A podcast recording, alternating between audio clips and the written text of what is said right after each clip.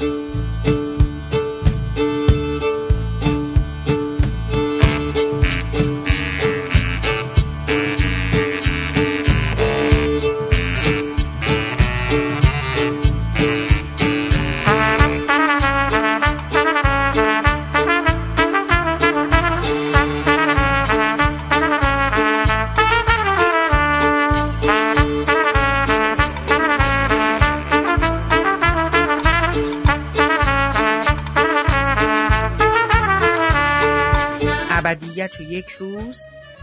پادکست شماره 103 بحث و نظری درباره صعود و افول مجموعه تلویزیونی بازی تاج و تخت.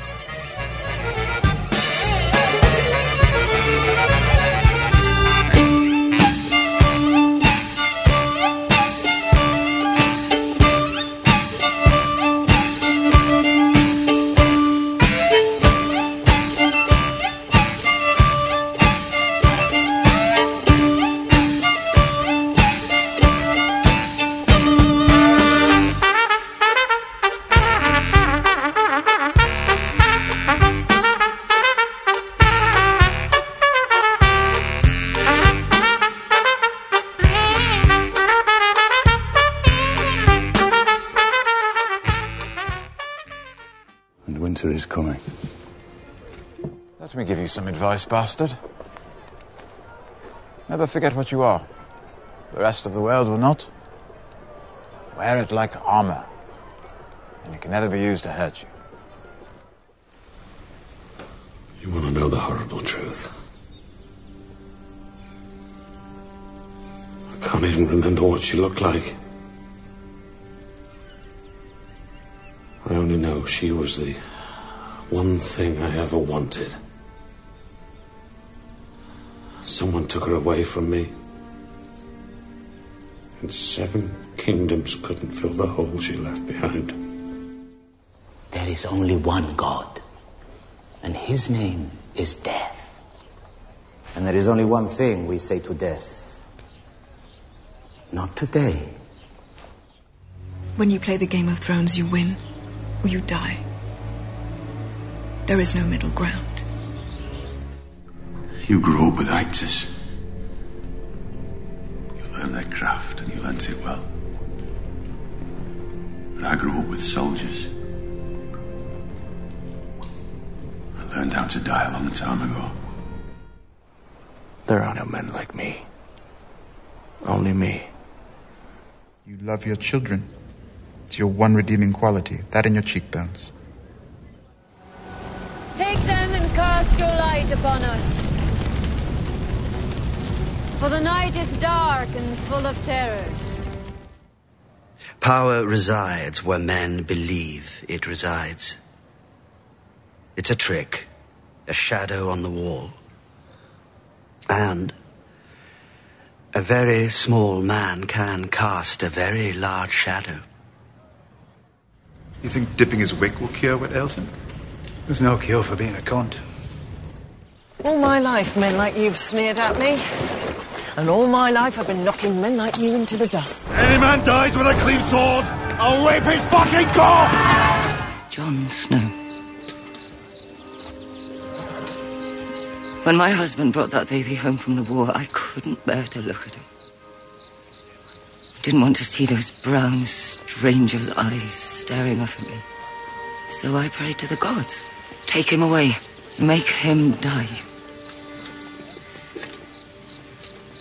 He got the pox. And I knew I was the worst woman who ever lived. Yes, all men must die. But we are not men. There's a beast in every man, and it stirs when you put a sword in his hand. Actually, I rather enjoy him. But he would see this country burn if he could be king of the ashes. Dracaris.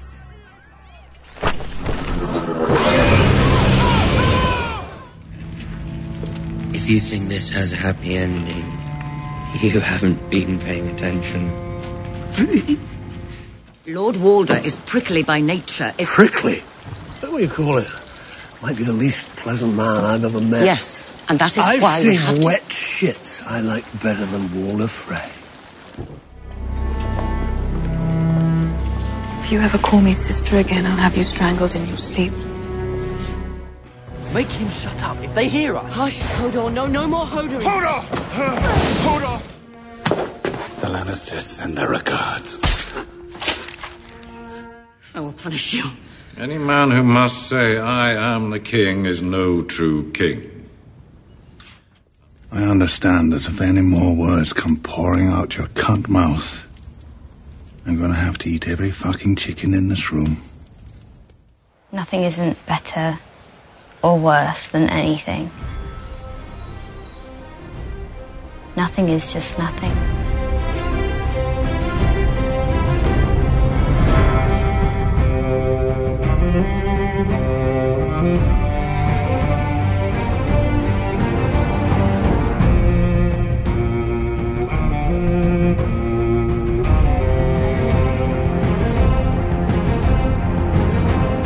سلام. من حامد صرافی زاده هستم و خوشحالم که شما پادکست ابدیت و یک روز رو برای شنیدن انتخاب کردید. مجموعه تلویزیونی بازی تاج و تخت حدود یک ماه پیش بعد از 8 سال به پایان رسید. پایان این مجموعه که در طول این 8 سال طرفداران بیشمار و پیگیر و شیفته و ویژه‌ای رو پیدا کرده بود اما با رضایت بخش عمده از اونها همراه نشد. به دلیل اهمیت این مجموعه و لحظات فراوانی که دوستداران اون در بهت زدگی غم، هیجان، ستایش، انزجار و کلی احساسات دیگه تجربه کردن تصمیم گرفتیم در این برنامه ابدیت و یک روز در گفتگویی با آقایان شاهین شجری کهن نویسنده و منتقد ماهنامه سینمایی فیلم و مهدی مصطفوی کاشانی نویسنده و مترجم ساکن کانادا به دلایل محبوبیت ابتدایی و افول انتهایی اون بپردازیم. که از شما دعوت می‌کنم در ادامه شنونده صحبتهای این دو مهمان بزرگوار باشید.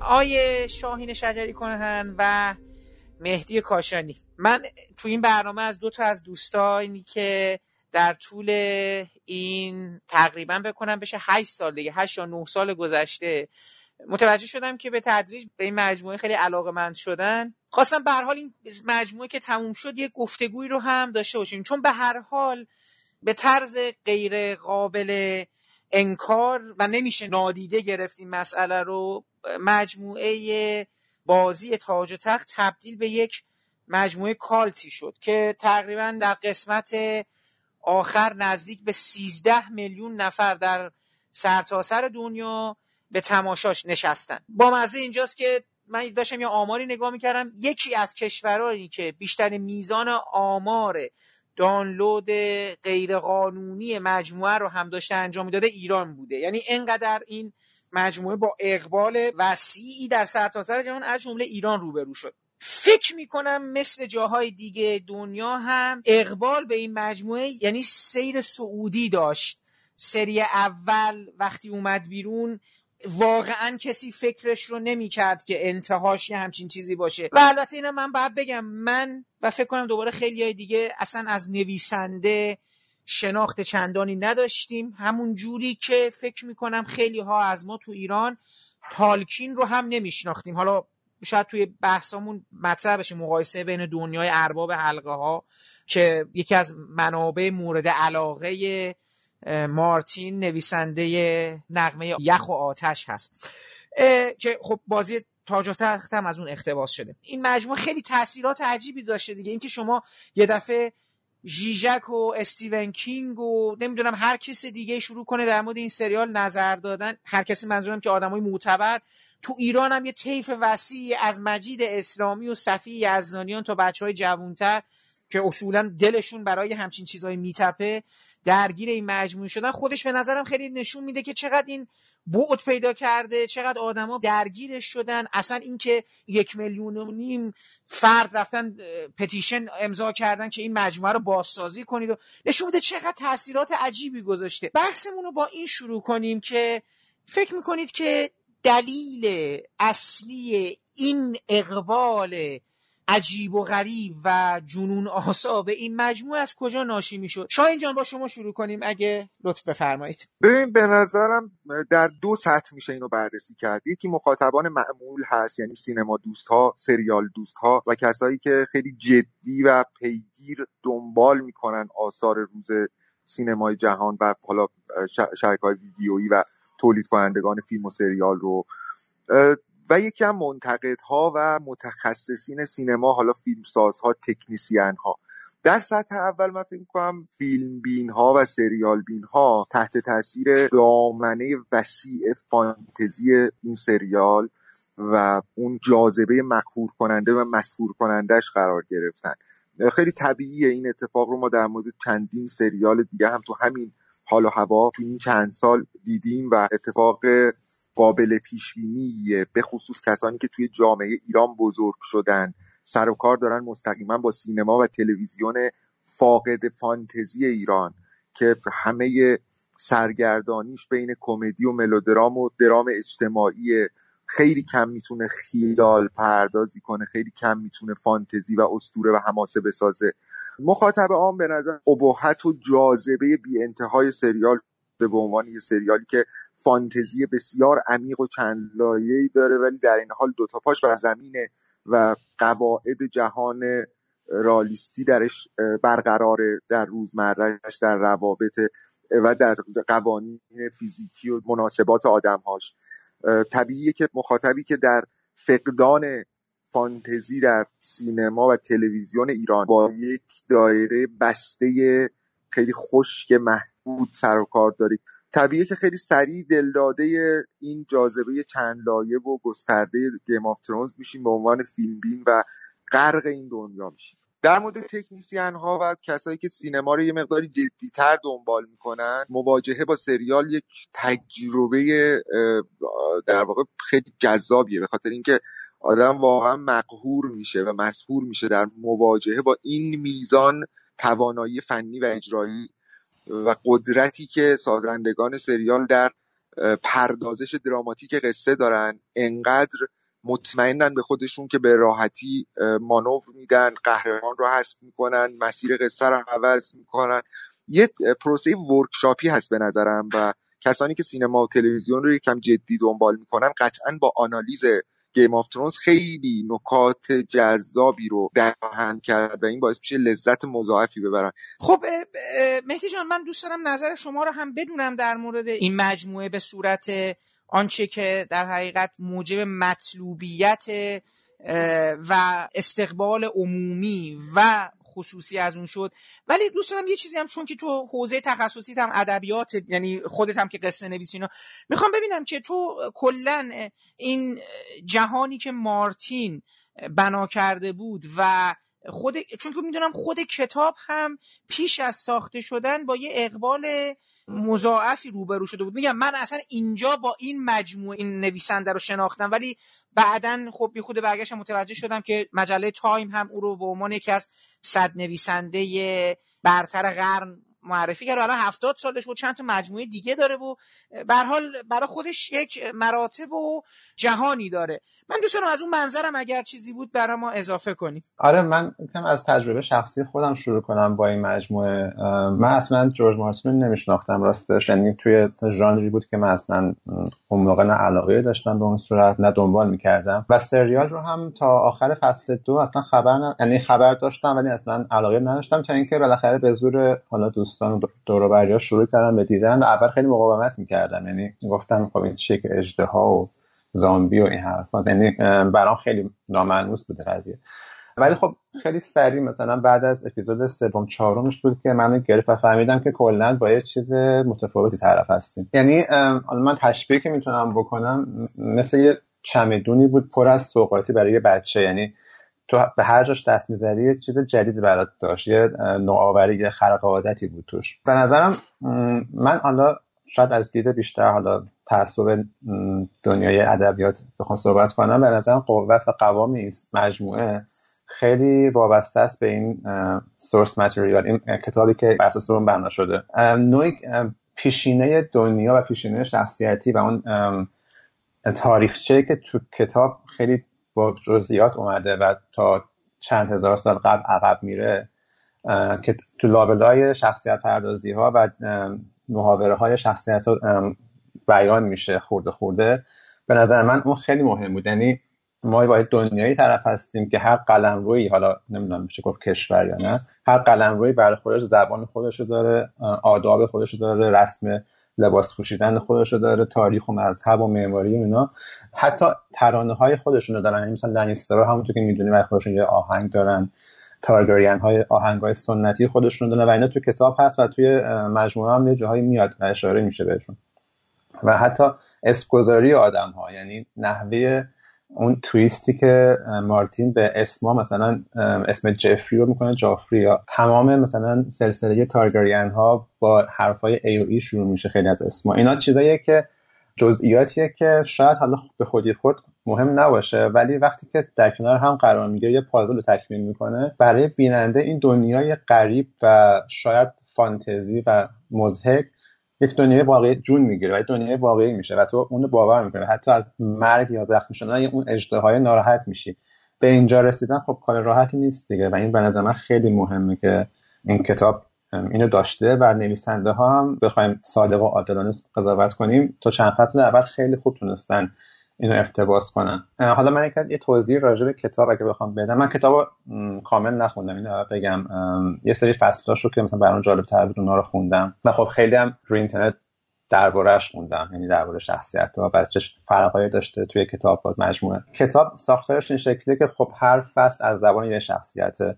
تمام شخصیت های کتاب فصل ندارن. یعنی مثلا شاید محدود به ده 15 تا شخصیت داستان باشه. برند یا سانسا یا کتلین اینا خیلی خیلی از فصل از دیدگاه ایناست. و این که تو بیای اینا رو با هم تلفیق کنی توی یه, یه اپیزود بیای از چند تا شخصیت مختلف اینا رو با هم بیاری کنار هم و یک اپیزود درست کنی. از جاهای مختلف دنیا خب این خودش خیلی کار سختیه که تونستن خیلی خوب انجام بدن. و یه جوری اون همزمانی وقایع رو با همدیگه بیارن جلو. یه چیز دیگه که خیلی به من سخت بود اینه که کتاب خیلی جاش ذهنیه. یعنی خیلی میره تو کله شخصیت ها و اینا رو تونستن تصویری کنن. حالا یاد بیارن توی دیالوگ ها یا توی صحنه ها توصیف کنن.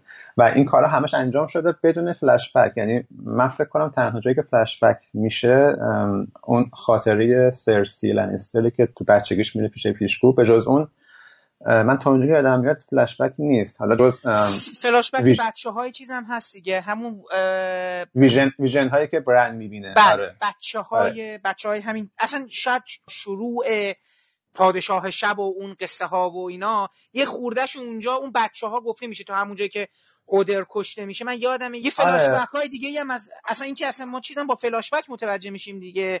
اصلیت جان اسنو رو اونم ما یه جوره با فلاش بک همین خواب و خیال حالا همین که آره ولی خب فلاش بک نیست. یعنی اون یعنی زمان حالیه که برند رفته در گذشته. داره یعنی با یه اپ دیوایس سریالی این کار می‌کنه تا اینکه با اون مفهوم فلش بک که مثلا خودش زمان ببره عقب دستی و دوباره بیاره جلو. حالا من بهش نمیگم فلش بک ولی آره از اون استفاده می‌کنه که یه صحنه‌ای از قبل نشون بده. و یه چیز دیگه اینه که خلاصه سازی ها یعنی خب خیلی جا خلاصه شده بود شخصیت ها. دو دو شخصیت با هم ترکیب شده بود که یه شخصیت بشه برای حالا اینکه چون جا نمی‌شده یا هرچی و یا یه جاهای تغییرات خیلی جزئی داده بودن توی قصه و اینا خیلی خوب این کار کرده بودن. یعنی معمولا خب مشکل فیلم هایی که از روی کتاب هستن اینه که خب خودمون می‌دونیم که معمولا ضعیفتره چون که خب خیلی پرداخت ها ضعیفتر یعنی کوتاهتر و سریعتر میشه و اینا. ولی توی این فصل اولیه من ازم خیلی این کار خوب کرده بودن. حالا بعدا می‌رسیم به فصل آخر که حالا چرا مشکل پیدا کرد. آره من به نظرم این جذابیت ها بیشتر از کتاب اومده و خب قطعا خب ساخت خوبی داشته. من دیوید بنیوف رو نمیشناختم یعنی میشناختم ازش که کتابی خونده بودم. قبلا خیلی نویسنده خوبیه ولی خب خیلی کاراش اصلا تو این فضاها نیست یعنی یه کار خیلی رئال من خوندم شهر دزدان که توی شوروی گذشته میگذشت و اینا. و اصلا توی این فضا نیست. و خب حتی بازیگرا کدوم مثلا معروف ترین بازیگر مجموعه شان بین بود مثلا یا چارلز دنس اینا هیچ کدوم شخصیت چیزی نیستن که مخاطب جذب کنن به خاطر خودشون. ولی آره قصه قوی به نظر من باعث شد. من تقریبا مسیری که با مجموعه رفتم فکر می‌کنم شبیه خیلی کسای دیگه باشه. من اتفاقا سه فصل ازش رفته بود و خب به حال یه اولویت های دیگه ای داشتم برای دیدن. باور نمی کردم که این مجموعه به این قدرت باشه برای اینکه منو بگیره. خیلی بامزه بود. یه روز صبح روزنامه رو باز کردم و دیدم مردم به خبر دیروز اون روزنامه اعتراض کردن. تو خبر دیروز اون روزنامه اون رد ودینگ بود. اتفاقای رد ودینگ و عکسشو گذاشته بودن. یعنی یه شب بعد از پخش اون. منی که مجموعه رو ندیده بودم اصلا بهش دقت نکرده بودم. صبح که روزنامه رو باز کردم روزنامه مترو که یه روزنامه بیخودی هم هست اینجا یه روزنامه زردی هست. تو متروهای اینجا مجانی میفروشن. دیدم تعداد بسیار زیادی علاقمند مجموعه شروع کردن و به اعتراض وحشتناک که این چه کار غلطی بوده شما کردید. من دیدم اینا اصلا که خوشی زده زیر دلشون و دیگه دعوا و اینا نداره و اینا. بعد دیگه تو دانشگاه و بیمارستان یکی دو نفر هی صحبتش کردن من گفتم رو بذارم ببینم. سریال آروم شروع شد شروع شد. این مفهوم یه خیری که محاصره میشه با یه سری آدمای شر. برا من داشت جلوه می‌کرد و اتفاقی که به قول معروف شما با یه شخصیتی با یه بیاری این رو و در فصل اول در انتها اون رو بکشیش. خب من درگیرش شدم. گفتم خب قسمت دومش سری دومم ببینم. خب سری دوم دیگه این اتفاق داشت مضاعف می‌شد. یعنی ما مسئله جنگ قدرت رو داشتیم بازیگرای متفاوتی رو داشتیم خواستهای متفاوتی رو داشتیم و تاکید می‌کنم گفتگوهایی که برای این شخصیت ها نوشته شده بود همگی واجد یک تراوتی بود. واجد من این سخنوری بیشتر شخصیت ها رو برام لذت بخش بود. و یواش یواش دیدم نه. اینا وارد یه فازی شدن همین که شاهینم اشاره کرد که شخصیت اصلی انگار وجود نداره. شخصیت های اصلی هی کشته میشن در وسط رو در نامنتظره ترین موقعیت و شخصیت های هاشیهی دارن نقش می‌گیرن قدرت می‌گیرن. این بازی جنگی که بین اینها برای رسیدن به قدرت وجود داره موجب میشه که بین افراد یک چالش هایی پدید بیاد که به حذف یه سری آدمایی منتج بشه که شما انتظارش نداری. بعد یه بدبینی عجیبی بر سرتاسر سر سریال واقع شده بود. اصلا انگار شخصیت ها قرار نبود شخصیت های خوبی باقی بمونن تو این دنیا. موقعیت آدما هی عوض می‌شد. جایگاهشون عوض می‌شد.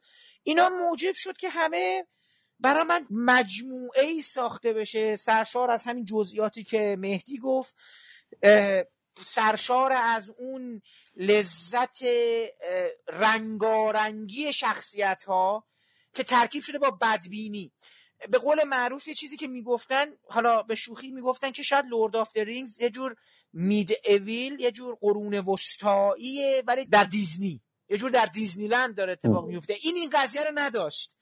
این بسیار قصاوت درش جاری بود. به شدت درش بیرحمی موج می‌زد و از اون مهمتر معلفه هایی بود که توی تلویزیون تقریبا شما باش دریغ میشه ازش دیگه چون مخاطب باید زیاد باشه. مثل سکس مثل خشونت همینجور با انتظارها بازی کردن. حالا این دوتا نه با نکته نه به عنوان نکات قوت این سریال بودش که موتور احساس کنی وارد یه جهانی شدی که این جهان کمتر بهش پرداخته می‌شد با این سراحت. در مورد شخصیت های اصلیش یه جایی اشاره کردی که این صحنه های سکس خشونت توی تلویزیون خب عجیب بوده اینا. من به نظرم اون خیلی عجیب نیست چون که ما خب تلویزیون کابلی داشتیم همیشه صحنه های اینجوری. ولی چیزی که عجیب بود اینه که این توی بستر یه سریال فانتزی یعنی حالا چیزی که به نظر میاد فانتزی باشه اتفاق میافتاد. و این بود که خیلی خرق عادت بود چون که خب ما عادت داریم که یه چیزی همیشه مثل زیبای خفته خیلی همه شخصیت ها حالا یه بدی باشه یه خوبی باشه. و خب اینجوری نبود و خیلی سریح بود سریال در نمایش چیزایی که تو این جان ما ندیده بودیم یا نخونده بودیم. و به نظرم کلا از این بستر فانتزی فقط استفاده کرده بود که چارچوب کارش رو بسازه و اصلا هیچ ربطی به اون ژانر نداشت. یعنی جدا از اینکه حالا اینه که گفتی صحنه هایی که نشون میده یا تو کتاب هست که انگار توی سریال جایش بیشتر از کتاب اینجوری که من میخوندم.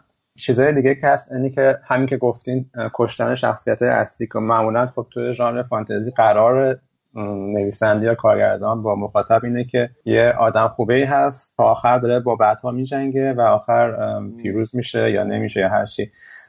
ولی ما خیلی همون فصل اول می‌بینیم که اون آدم خوبه خیلی سریع و خیلی راحت از بین میره.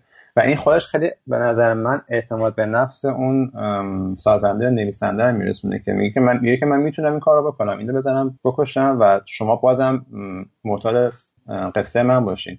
و اینه که من من خیلی جذاب می‌کنه کارو. ببین مهدی جان نکته که به نظر منم اتفاق میفته اینجا بودش که باعث می‌شد تو این جهان نتونی به چیزی چنگ بزنی. نکته که وجود داشت تمام این شخصیت ها در یک وضعیتی خاکستری به سر می بردند که واقعا مثل خیلی از مجموعه های دیگه قطب خیر و شری به اون مفهوم اصلیش وجود نداشت. ما یه سری آدم داشتیم که از قدرت افتاده بودن کنار.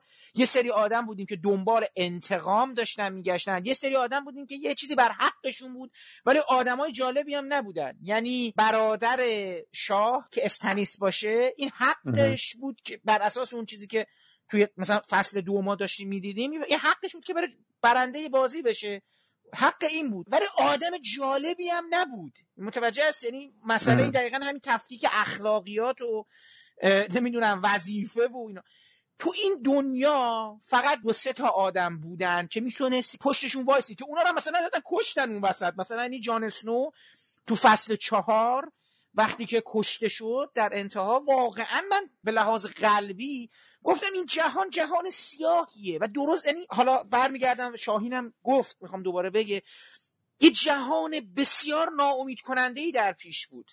با اینکه یه سری آدم داشتن تلاش می‌کردن اینو تغییرش بدن یه خود اینو برش گردونن به یک نقطه قرار ولی این اتفاق نمیافتاد و همه چی هی خرابتر می‌شد تا اون زمستان. حالا اینجا سکوت می‌کنم شاهین اون صحبتی که داشت می‌کرد و که ارتباط این ریشه این فانتزی چقدر به اون سیاهی شاید چقدر به تاریخ بشریت ربط داره و چقدر به واقعیت امروز. اون بحث رو که دوستاش پیگیری کنه. اینم بگم که شاهین یه مقاله متفصلی در مورد این زمینه نوشته و حالا ما امیدواریم بعدا دوستانی که دوست دارن برن حتما اون مقاله رو بخونن. توی مجله فیلم فکر می‌کنم. شاهین جان شما بفرمایید اون بحثی که می‌خواستین ادامه بدین شبیه جهان ماست دیگه. بله دقیقاً یکم به خاطر این شاید که تو این جهان هم مثل جهان امروز خودمون زنها بازیچن هیچ احترامی گذاشته نمیشه به مفهوم زن و زن هم خودش در مفهوم متصدی قدرت فراتر از مفهوم بودن به چارچوب هایی که جنسیت برش حمل می‌کنه هیچ بندوبست اخلاقی وجود نداره. ناگهان قهرمان ها کشته میشن از اسب میفته در واقع عهد شکنی های بزرگ اتفاق میفته اگر احساس می‌کنیم که این جهان قسی سیاه پردافعه به جای اینکه ما رو متنفر کنه مجذوب می‌کنه شاید دلیلش اینه که شبیه جهان خودمونه. یعنی تجربه ای که از تاریخ داریم و از فراز و نشیب هایی که بشر طی کرده در چند هزار سال گذشته به ناخداگاه ما این تلنگر رو می‌زنه که آنچه بر صفحه تلویزیون می‌بینیم واقعیه. خیلی مقاله ها نوشته شده در رمزگشایی از گوشه های قصه Game of Thrones و در شباهت ها و تناظرهای تاریخی که در این سریال وجود داره.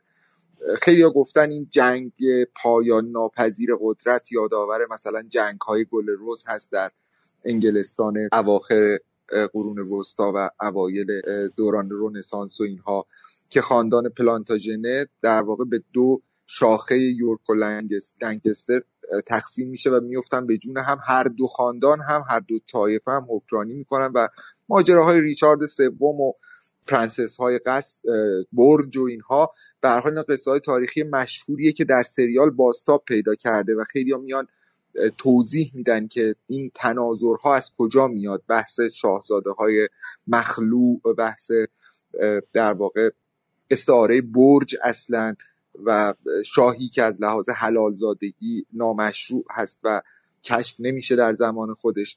نکته این نیستش که این ارجاع‌های آگاهانه در سریال باعث ارزش افزوده سریال شده به نظر من. به نظرم واقعی بودن concept Game of Thrones هستش که باعث میشه این تناظر شکل بگیره. و همین واقعی بودنه که ما رو شیفته می‌کنه و یک جوری مثل جاذبه تلخ و شیرین و دو سویه مثبت و منفی همینجوری ما رو میکشونه دنبال خودش. شما نگاه کنید مفهوم قدرت در این سریال چقدر مفهوم آشناییه چقدر شبیه اون چیزیه که در جهان ما داره اتفاق میفته. ولی رسانه و دستگاه سیاست و اینها سعی می‌کنن جامعه زیباتری به تنش کنن. ما نفهمیم ماجرا چیه.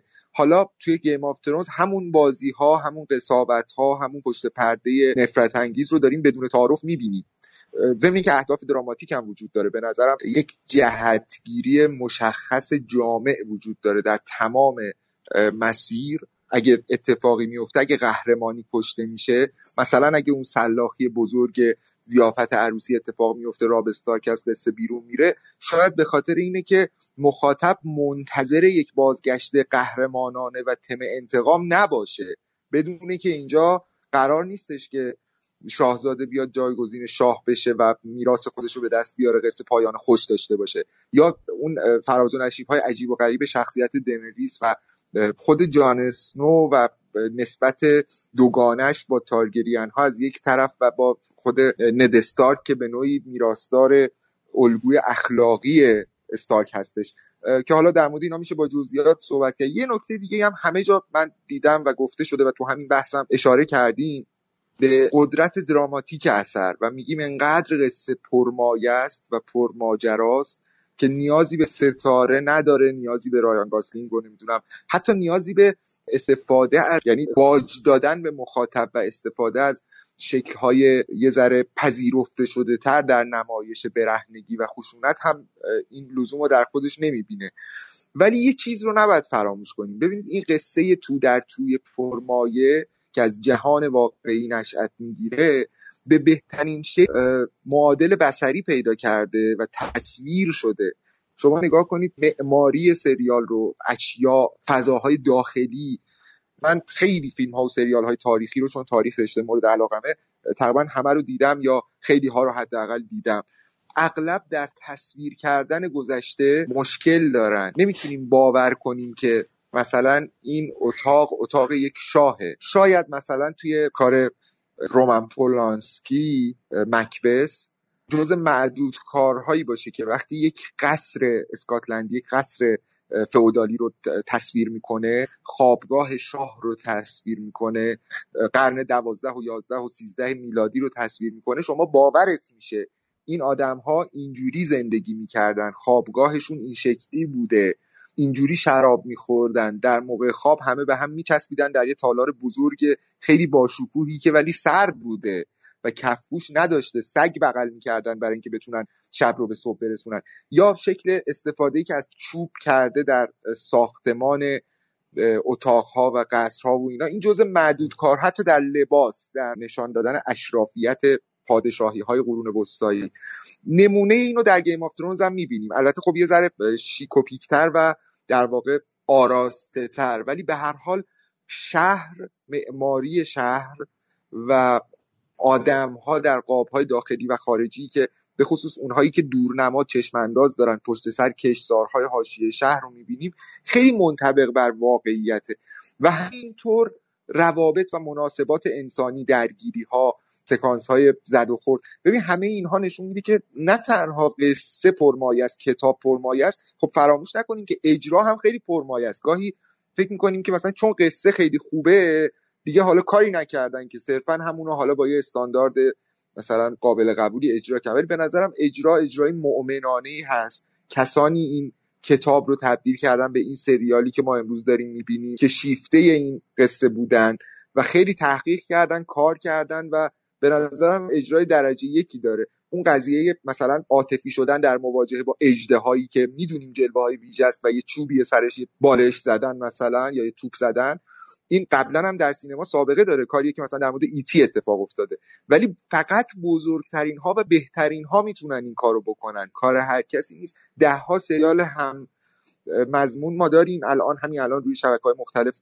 قابل دسترسیه که ضعف های بنیادی دارن در نمایش واقعی تاریخی در نمایش زمینه تاریخی رویدادها و آدمهای زمانهای گذشته. کاملا حرف شما رو قبول دارم. یه نکته دیگه که حالا برای خود من خیلی این الان داشتم بازم فکر می‌کردم. ببین چند تا الگو توی قصه بوده که به نظر موتور حرکت این شده. ببین الگو سفر خیلی مهمه.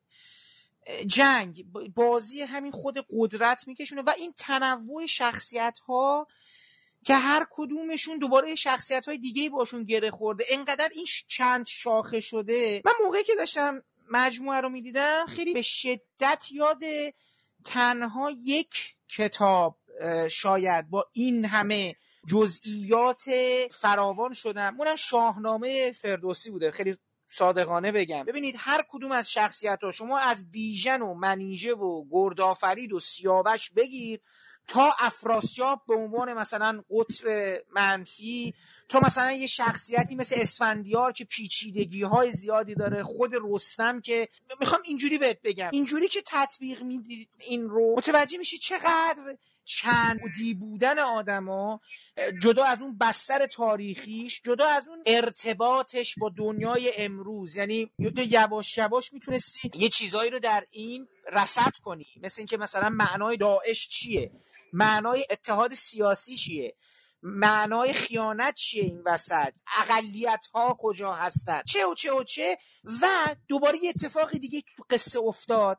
ببینید سرنوشت آدمایی که ما داشتیم میدیدیمشون در طول این سفره تغییر کرد. یعنی شما مثلا شخصیت جیمی که تغییر می‌کنه شخصیت تریون که تغییر کرد. حالا من می‌رسم به این فصل آخر خود دنریس آریا سانسا همه این آدما به یک بلوغ رسیدن به یک رفتارهایی یعنی می‌خوام بگم که درستتر یا شاید قابل پذیرشتری رو یواش یواش انجام دادن. اصلا میگم جیمی کسی که باعث کل این آشوب این دنیا شد به یه تعبیری ما یواش یواش نسبت بهش تو طول داستان احساس کردیم که داریم یه مقدار سمپاتتر میشیم داریم میفهمیمش.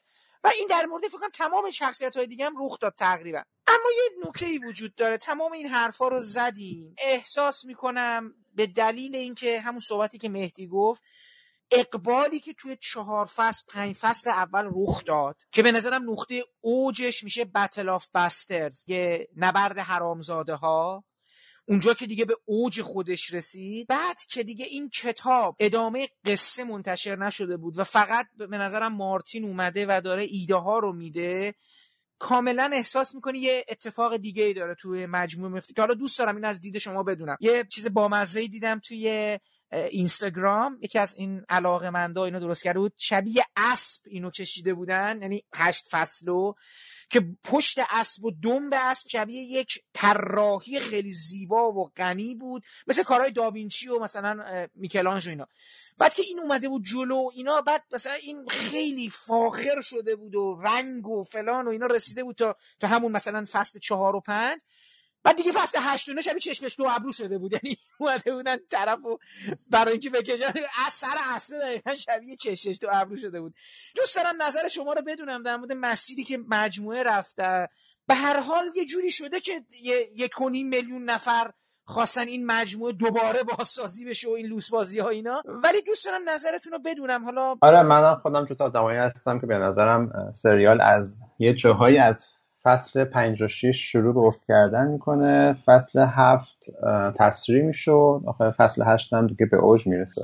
هم که گفتی یعنی ایده هایی که مارتین داده بود برای تموم کردن سریال به نظر درست نه من فکر می‌کردم که حالا اگه همین کار خوب انجام می‌شد آیا این قصه که ما دیدیم می‌تونست معنی بده؟ آیا قابل پذیرش بود؟ به نظرم بود. یعنی اینکه حالا برند پادشاه بشه اینکه حالا نایت کینگ اونجوری کشته بشه اینکه جنگ با سرسی بنریس تغییر شخصیتی رو انجام بده این تحول شخصیتی مستی که پیش میاد انجام بشه. اینا همشون به نظر من پیش زمینه تو سریال داشته و تو فصل اول هم خوب پرداخت شده که تا اونجا رسیده. ولی به مشکلاتی برخورده. حالا این مشکلات یا هستن. من فکر کنم یه سریشون خارج از یعنی خب نمی‌شد جور دیگه ای باشه. یه سرشون هم هست که خب به من خب می‌تونیم بگیم مقصر سازنده ها بودن شاید. یکی از اینا این بوده که خب فشرده کردن کل این داستان های نهایی چیز توی یک فصل توی شش قسمت. انگار حالا من خوندم اینجایی که HBO با بعضی از بازیگران نتونسته قرارداد تمدید کنه و مجبور شده که توی یک فصل کوتاه تمومش کنه همه رو.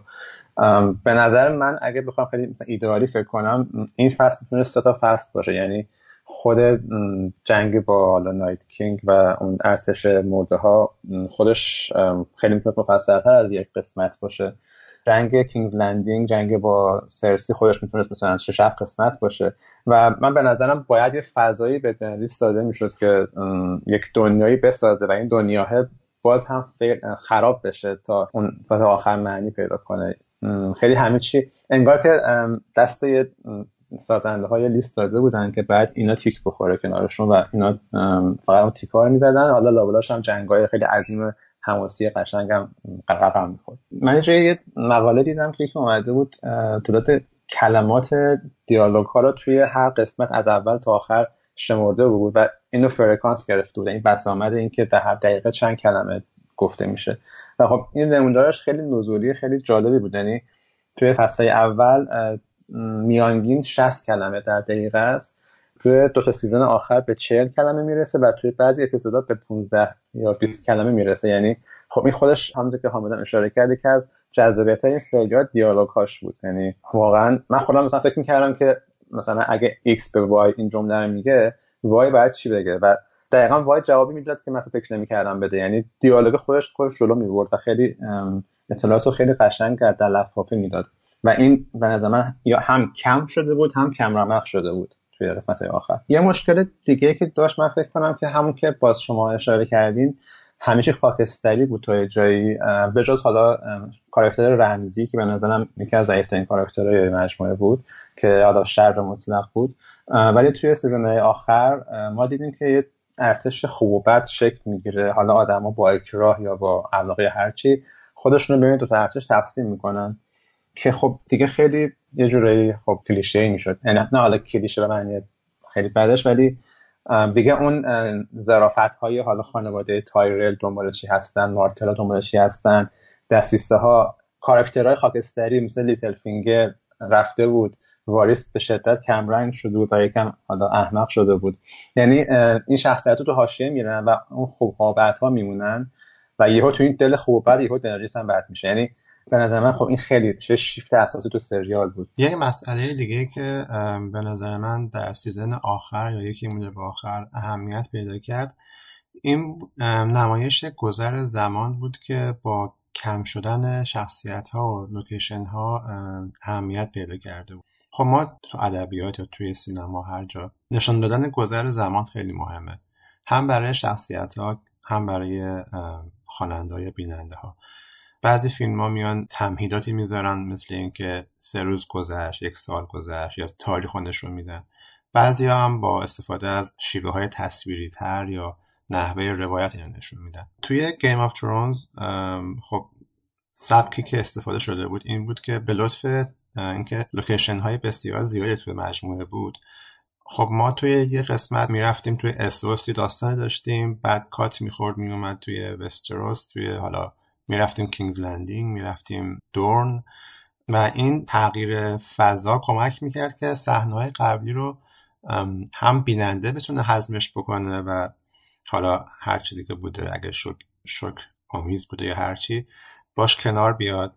همین که فکر کنیم که شخصیت ها هم تونستن باش کنار بیان و یک زمانی گذشته از صحنه قبلی. خب این امکان توی season آخر نبود چون ما تمرکزمون عمدتا روی وینترفل و جایی بود که شخصیت های پایانی یعنی جان اسنو و دنریز و تیمشون اونجاها متمرکز بودن. حتی کینگز لندینگ و خود سرسی تو حاشیه رفته بودن. عملا شاید تو هر قسمت پنج دقیقه بیشتر زمان نبود که اونا صحنه را داشته باشن.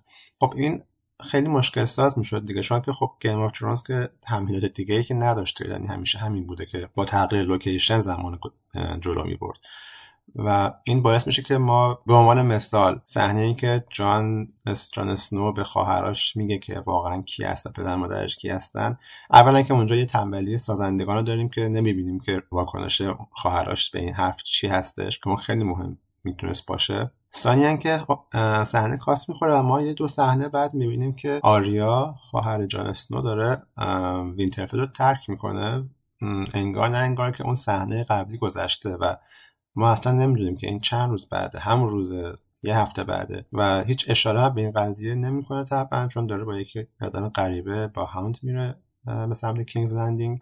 و خب این مسئله باعث میشه که اون تعجیلی که توی سریال به هر حال بوده و اون فشردگی که باید توی شش قسمت همیشه تمام می‌شده و این همه داستان و ماجرا حتی بیشتر از چیزی که هست به نظر بیاد. من فکر می‌کنم که یه همچین سریالی مطمئنا پایان بندیش اون مقدار در واقع خیلی خوشبینانه ای که ممکنه در ذهن مخاطبش باشه در آوردنش خیلی مشکله. شاید اینجوری بخوام بگم که این شکلی که الان اجرا شده و ما در فصل پایانی می‌بینیم درسته که ایرادهای اساسی داره. حالا میشه مورد به مورد بررسی کردش. ولی نقاط مثبت هم داره و بعضی از اشکالاتش اشکالاتیه که قابل فهمه قابل تصوره که اگر شاید ما هم همه ابزارها در اختیارمون بود و می‌خواستیم مطابق میل خودمون تصویر کنیم وقایع رو یه قسمت هایی رو درست می‌کردیم ولی حتما یه جاهای دیگه توازن به هم می‌خورد. برای اینکه یک جهان بسیار گسترده ای هستش و جمع کردنش خیلی مشکله. من معتقدم پایان مثلا دنت یه شخصیت خیلی متکبری که به یک جور خود صحیح انگاری رسیده و دیگه به هیچی توجه نمی‌کنه و یک قدرت عظیم حیولایی پیدا کرده جز مرگ نمی‌تونست چیز دیگری باشه. و مرگش به دست جان که سمبل کشمکش میان عشق و وظیفه هست و نوعا باید وظیفه رو انتخاب بکنه این هم قابل تصوره و این هم درسته. اجرای این صحنه خیلی ضعیفه به نظرم به خاطر اینکه اصلا جای استقرار دوربین و اینکه ضربه رو نمی‌بینیم و واکنش ضعیفی از بازیگر می‌بینیم تو نیمرخ و تو اون فضای کم کرده. در عین حال باید در نظر بگیریم که رابطه این دو نفر هم خیلی دیر زمین چینی شد براش. همچنان به بلوغ نرسیده بودش. ولی برای پایان یه نقطه پایان درستی برای این شخصیت. ولی میگم باز به خاطر اجرای ضعیفش و به خاطر اینکه واکنش افراد ملکه که اونقدر جانفشان بودن اونقدر مثل کرم خاکستری و دیگران که حاضر بودن به خاطرش از جانشون بگذرن واکنش گنگیه و این یه ابهام ایجاد می‌کنه. نکته بعدی این هستش که ما در این پایان کشمکش ها به نوعی شخصیت های ناموجه داریم. یعنی بعضی از این شخصیت ها مثلا میگم برای خود من همیشه این سواله چرا سانس چه شایستگی داره چه اتفاقی افتاده که این باید این امتیاز رو داشته باشه یا به این پایان برسه. ولی اینو فراموش نکنیم که در همون اپیزودهای آخر سکانس های بسیار خوب داریم اجراهای خیلی چشمگیر داریم و سخت در آوردن قصه ای که در هفت فصل به هر حال حداقل در پنج شیش فصل پرفکت جلو رفته و این همه مایه های ریز و درشت در همامیخته رو به سرانجام رسوندن کار مشکلیه. من فکر می‌کنم یک ایراد اصلی که میشه به کار وارد دونست اینه که به ابهام ها و سوال ها جواب نمیده و به همین دلیل مخاطب سرخورده میشه. اگر بعضی از جزئیات به شکل دیگری شاید تعلیف می‌شد در اون صورت ممکن بود که خیلی از اعتراض ها هم وجود نداشته باشه. ولی در اون صورت سریال به پایان نمی‌رسید. یعنی به این نقطه الانش نمی‌رسید. یعنی باید دو فصل دیگه طراحی می‌شد.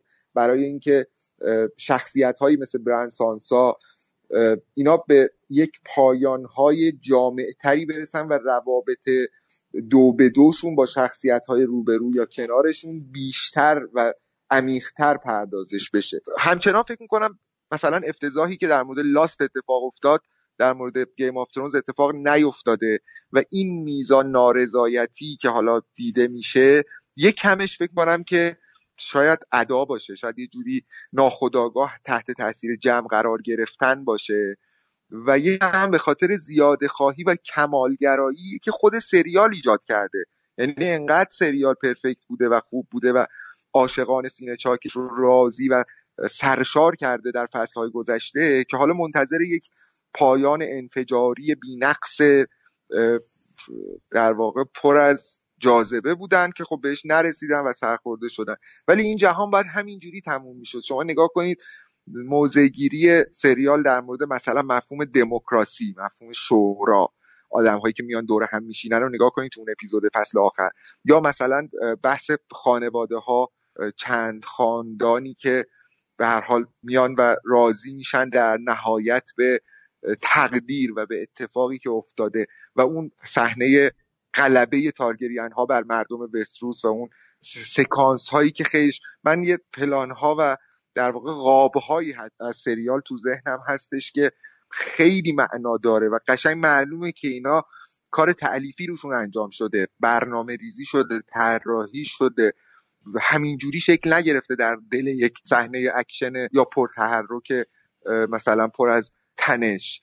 مثل صحنه ای که مثلا بالهای اجده رو بر شانه دنریس می‌بینیم و یه جوری انگار پایان این تصویر ملکه حالا خشمگین کل شق در واقع متکبری هستش که حالا در انتها باید به خاطر صلاح اکثریت قربانی بشه. و جان اسنوی که بیشتر باستاب دهنده روحیات ندستار که تا ریشه های خانوادگی واقعی خودش و اینا. به نظرم سریال اونقدری بد نیست و اونقدری در پایان سقوط آزاد نکرده و میشه در مورد جزئیاتش هم بحث کرد میشه در مورد ابهام ها و سوال ها و نحوه اجرای صحنه های حسی مهمش حرف زد. و اینا یه چیز سوسو یه در واقع پنجا پنجا است به نظر من. این اتفاقی که برای مجموعه بازی تاج تخت افتاد قصه آشناییه. سابق بر این برای چند مجموعه دیگه به همچین بلایی هم دوچار شدن. شما اشاره کردید لاست یکی از بهترین های اون اونهاست. لاست بسیار پرقدرت شروع شد. واقعا تا حتی تا اپیزود اپیزودهای آخرم رفت ولی اصلا تبدیل شد به یک یک چیز بیرونه. یعنی اصلا سرمایی بر وجود آدمی می نشست با اون همه شخصیت با اون همه کار کردن. اتفاقا تمام این مجموعه شخصیت های زیادی هم دارن که تو شخصیت ها رو دوست داری و هر کدوم از اینا یه نقشی داشتن توی رنگ زدن به این دنیا. مجموعه مدمن هم همچین بلایی به نظرم سرش افتاد. یعنی به انقدر رفت بالا بالا بالا. بعضی وقتا هم که شما میگی جهان انقدر بزرگ میشه که این بستن این جهان بسیار کار سختی میشه. حتی می‌خوام بگم برای سریالی مثل توین پیکس توی فصل دومش هم این اتفاق میفته. فصل سوم که همه رو خود دیوید لینچ انجام داد و فوق العاده است من تو فصل دوم می‌خوام بگم انگار یه جاهایی از دست اینا دیگه در میره. اتفاقا اونم دوباره توی شهری میگذره که شخصیت زیاد داره و این شخصیت ها رو که بخوای دیگه از این حالت تکرار و خمودگی و روابط و اینا در بیاری استادی می‌خواد که دستشون خارج شده بود. حتی در مورد مجموعه محبوب دیگه که تو این سال بود بریکینگ بد هم اینجوریه. به نظر میاد در یه جایی یه پتانسیل انرژی که مثلا حالا توی بریکینگ بد اون گاس بود اون خارج میشه و یه دفعه تمام سریال با حذف یه شخصیت یا با یک اتفاقی که میفته اون ازش با رفتن اون کل انرژی اون مجموعه هم خارج میشه. اما یه نکته دیگه رو که من می‌خوام بگم ببینید بحث پایان این مجموعه اینجوری که شاهین میگه من هم بهش اعتقاد دارم که این پایانی که الان تموم شده پایان خوشی نیست پایان ناخوشی هم نیست. به نظرم خیرالموجودین بوده. با این کاری که اینا کردن و اینا یعنی به لحاظ نمادین لحظه که اجده اون مرکب پادشاهی رو در آتش میسوزونه و جنازه دنریس رو برمیداره و با خودش میره رو لحظه زیبای شاعرانه ای می‌دونم به لحاظ حسی. حتی اینکه جان اسنو می‌زنه و دنریس رو می‌کشه و حتی تقدیر جان اسنو یعنی یه آدمی که توی کل این مجموعه شاید سالمترین خواستها رو برای این جهان داشت کارش به تبعید کشیده میشه. ببین این خیلی کار جالب. این آدم قهرمان نمیشه. قهرمان برای ما میمونه ولی تو این مناسبات جهان بعدی نقشی پیدا نمی‌کنه. و اینکه این اوضاع این جهان هم همچین لغزانه. یعنی شما وقتی که دوباره اون هیئت مشاوران تشکیل میشه شما می‌بینی که ما دوباره برمیگردیم به روزه های اول. یعنی می‌تونه این جهان دوباره خودش رو باستولید بکنه. حالا دوباره بحث در مورد آب یا فاحش خونه است. حالا همین ها هم می‌تونن دوباره به یک جایی برسن. یعنی می‌تونن به یک استواری نرسیده این جهان. یه ولی داره که من این ولی رو در ادامه بحث میگم. چون می‌خوام مهدی صحبت کنم من زیاد صحبت کنم. ولی که من مطلب ژیژک رو خوندم و برام جالب شد این نگاه. یا اصلا کلا حالا بخشای دیگه حتی جنگ با king, King of Night هم اون هم به نظر من واقعا بعد از هشت فصل سرنوشت درستی برای اونها تعیین نکردن. با اینکه خیلی وقت گذاشته بودن و انرژی گذاشته بودن برای اینکه اون دنیای اون اون آخر، فضای آخر و زمانی رو با اینا بسازن ولی خیلی ساده اینا رو یعنی با اینکه خیلی ساده هم حذف ولی خیلی ساده جلوه کرد حذفشون. حالا من سکوت می‌کنم تا برگردم سر بحث ژیژک چون که دوست دارم نظر هر دوتای شما رو بدونم در مورد چیزی که داره ژیژک میگه. خب من توی نوبت قبلیم در مورد مشکلات ساختاریتر و کلیتر این مجموعه یعنی سیزن های آخر صحبت کردم.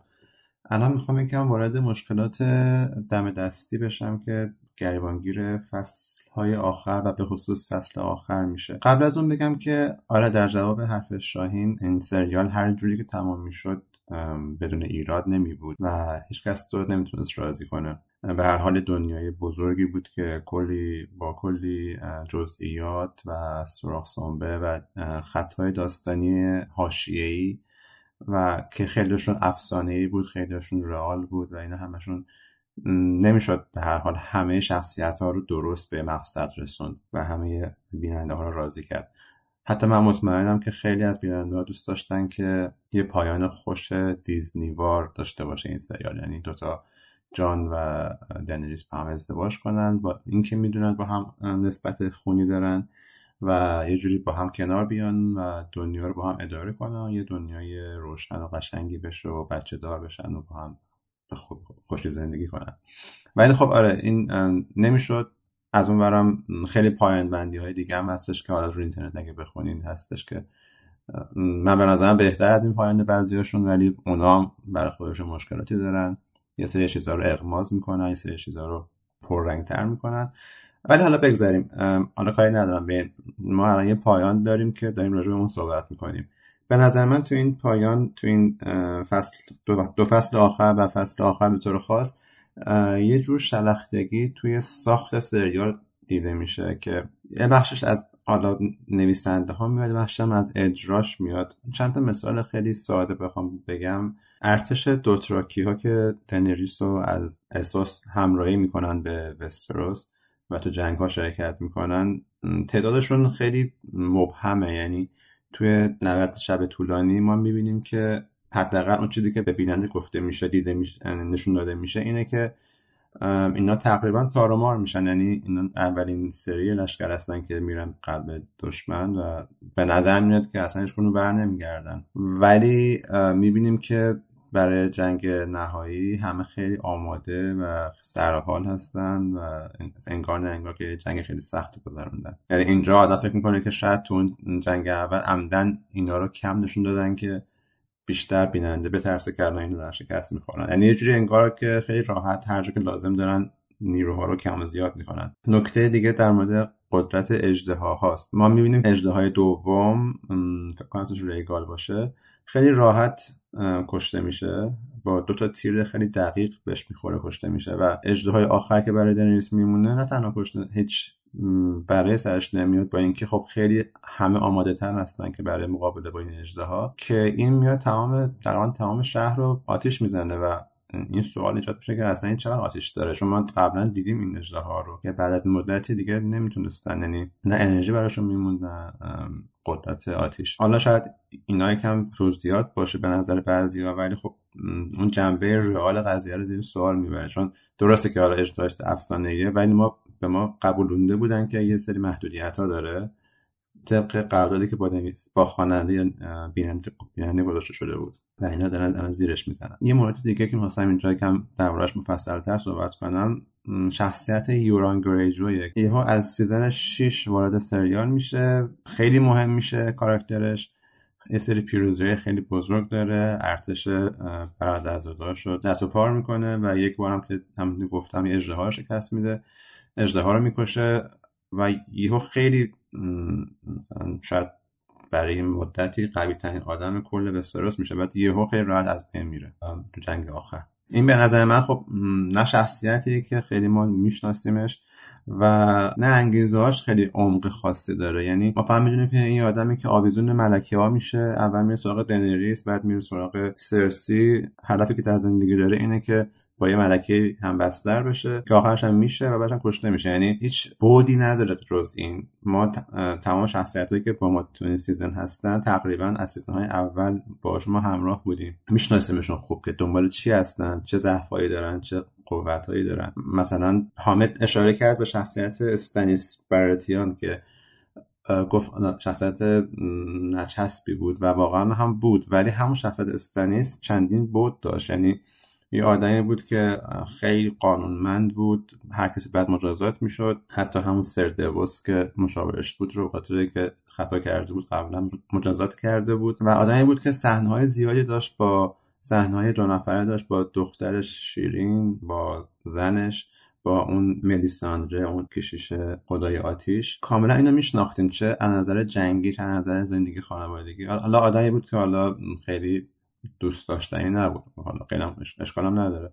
ولی در مقایسه با همین یوران اینم دوست داشتنی نیست ولی خیلی مقواییه. و به نظر میاد که فقط اینو گذاشتن توی این سریال که یک بالانس قدرت ایجاد بشه بین سمت لنیسترها و در مقابله با وینترفل. من فکر کنم توی رمان کاراکتر یوران براش زمین شینی بیشتری هست و حتی اون خواستگاری که از دنریس اول می‌کنه خیلی زودتر اتفاق میفته و خب به هر حال ما بیشتر میشناسیمش و انگیزهاش بیشتر می‌دونیم و از گذشتهش بیشتر خبردار میشیم ولی خب متاسفانه تو کتاب دیگه کتاب های بعدش هنوز نبوده موقع که سریال می ساختن و به ناچار خیلی یورانو یه هایی وارد داستان کردن یه بحث دیگه که من می‌خواستم بکنم راجع به تاثیر سوشال میدیاست توی مقبولیت بله. یک سریال عالی. و اون گفتگوی حالا من نمی‌دونم این بحث ژیژک به این ربط داره من نخوندم ببین من بذار من بحث ژیژک رو مطرح کنم چون دوست دارم نظر شما دوتا رو بدونم. ژیژک یه حرف جالبی زده بود. اولش صحبت با صحبت استیون کینگ شروع می‌کنه. میگه مشکل این مجموعه مسئله این پایان نیست. اصلا مسئله خود پایانه. یعنی برای این جهان اگر یک پایانی شما متصور بشی خودش مشکل زاست این فرض یک و درستیه به نظر من کاملا. به دلایلی که ما مطرح کردیم همون ریشه های تاریخی واقعیت و اینکه همین صحبتی که دوباره مهدی می‌کنه. واقعا ما می‌دونیم که اگر می‌خواست این جهان با هر کیفیتی خوبتر از اینی تمام بشه بسیار محبب و دیگه عصبی کننده می‌شد. که آقا اصلا این جهان رو بخوای سالمش کنی. این شهر باید آتش می‌گرفت. منم شکی ندارم. رفتاری که سرسی در پیش گرفت و ما می‌بینیم. خیلی جالبه. یعنی من نعل به نعلشو دارم دارم جای دیگه دنیا حتی کشور خودم و جای دیگه می‌بینم. یعنی اگه تهش اینجوری بشه تو تاریخ دارم می‌بینم. این رفتار این قدی این اعتماد به نفس این چیزهای دیگه روبرو شدن با یه کسی که دیوانگی داره یعنی قابلیت دیوانگی داره این ویرانی رو داره. تو می‌تونی همه چی رو قربانی خواست خودت بکنی. چرا که تم سریال هم همین بود. آدما خودشون و خواستاشون رو قربانی می‌کردن. و مسئله خیلی به نظرم نکته اشاره درستی که مجموعه داره می‌کنه. به نظر من سلاح قدرت در دست هر کسی باشه فساد میاره. اصلا یکی از دلایلی که جان اسنو هی میگه آقا من نمی‌خوام بیام تو این بازی به خاطر اینکه فکر کنم یه چیزی داره که می‌دونه یعنی دیده که آقا در هر جایی باشی تو نایت واچ باشی این ور باشی اون ور باشی یه قدرتی رو که به یکی اعطا می‌کنن در نهایت یک ویرانی با خودش میاره و یک فسادی رو با خودش میاره ولی خب برحال از یه طرف دیگه هم سوال اینجاست که اگه همه آدما بخوان اینجوری فکر کنن چه کار باید کرد؟ نمیشه که رها کرد اگه دنیا رو رها کنی به سرسی و رابرت و اینا میفته دیگه. ند و جان و اینا آدمایی که در حد مشاوره می‌تونن کارایی بکنن. ولی این کار جهان چگونه برقرار شود رو ما نمی‌دونیم. اما این بحث کناره. چیزی که ژیژک داره میگه اینه. ببینید شما اگه توجه کردین تو مجموعه اینو البته اینو ژیژک نمیگه ژیژک صحبت بعدی رو میگه فقط من اینو به عنوان مقدم میگم. شما اگه توجه کردین تو مجموعه یه اتفاق دیگه ای که میفته در کنار تغییر شخصیت ها آرام آرام نقش مردها از مدیریت این جهان یواش یواش یواش کنار میره و زنها میشن صاحبان قدرت. اینجا رو من دوست دارم که مارتین داره میگه برمیگردم به اون صحبت قبلیم. داره میگه تاریخ زن و مرد نداره. قدرت در دست هر کدومشون بود. همین کشتار انجام می‌دادن. این خانش مارتین از آدمی. اون کلا به جنسیت به نظرم اعتقاد نداره. این بحث اون بحثه نیست که جیجک می‌کنه. جیجک جالب اینه که داره میگه میگه که مدکوین یک فانتزی مردانه است.